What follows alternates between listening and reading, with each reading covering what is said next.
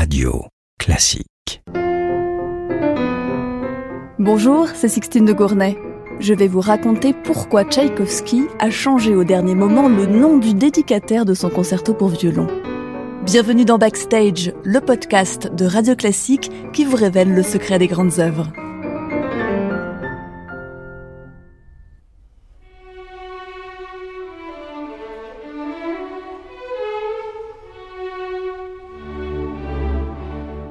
En 1878, Tchaïkovski s'installe en Suisse, à Clarens, près de Montreux. Accompagné par son frère modeste, il espère oublier le fiasco de son récent mariage.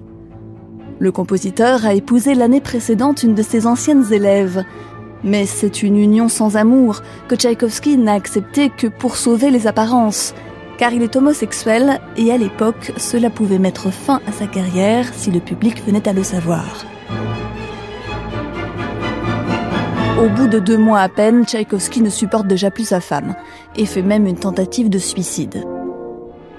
Alors, sur les bords du Léman, il espère maintenant tourner la page.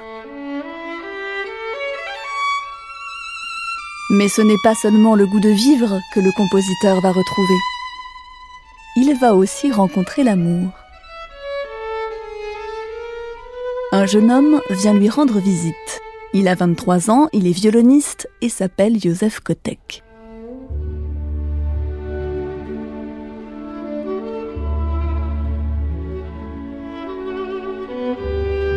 Ce n'est d'ailleurs pas un inconnu du compositeur, puisque Tchaïkovski lui avait déjà donné des leçons à Moscou. En discutant avec Joseph, une envie le prend soudain.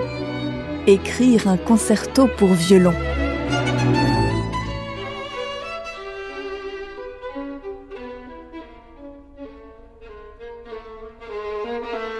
Tchaïkovski se met aussitôt au travail et termine la partition en moins d'un mois. Au fur et à mesure, il montre ce qu'il écrit à Joseph Kotek. Ses conseils lui sont précieux car Tchaïkovski n'est pas violoniste. Son frère modeste donne aussi son avis. C'est ainsi que Tchaïkovski réécrit entièrement le deuxième mouvement, qui n'avait pas convaincu les deux hommes. Il réutilisera plus tard le premier matériau dans une autre pièce pour violon qu'il intitulera Souvenir d'un lieu cher. Tchaïkovski est heureux. Il a retrouvé l'inspiration et passe de délicieux moments à jouer de la musique avec Joseph Kotek. Mais leur entente est-elle uniquement artistique et intellectuelle? Le doute subsiste encore aujourd'hui. Et à l'époque, des rumeurs commencent à circuler. Si bien que Tchaïkovski, qui compte à dédier le concerto à son jeune ami, se ravise.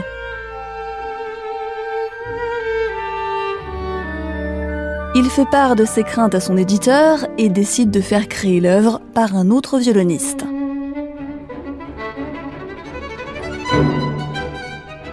Il s'adresse à Léopold Auer. Le virtuose, d'abord flatté, décline finalement la proposition, car certaines parties de l'œuvre lui semblent quasiment injouables. Tchaïkovski, vexé, change donc encore une fois sa dédicace.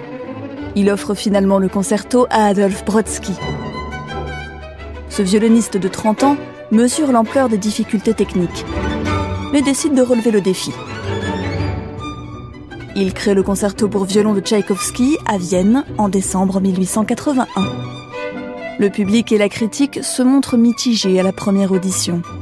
Ce n'est que quelques mois plus tard, à Moscou, que ce concerto atteindra vraiment la consécration. Depuis, il est l'un des concertos préférés des violonistes et du public.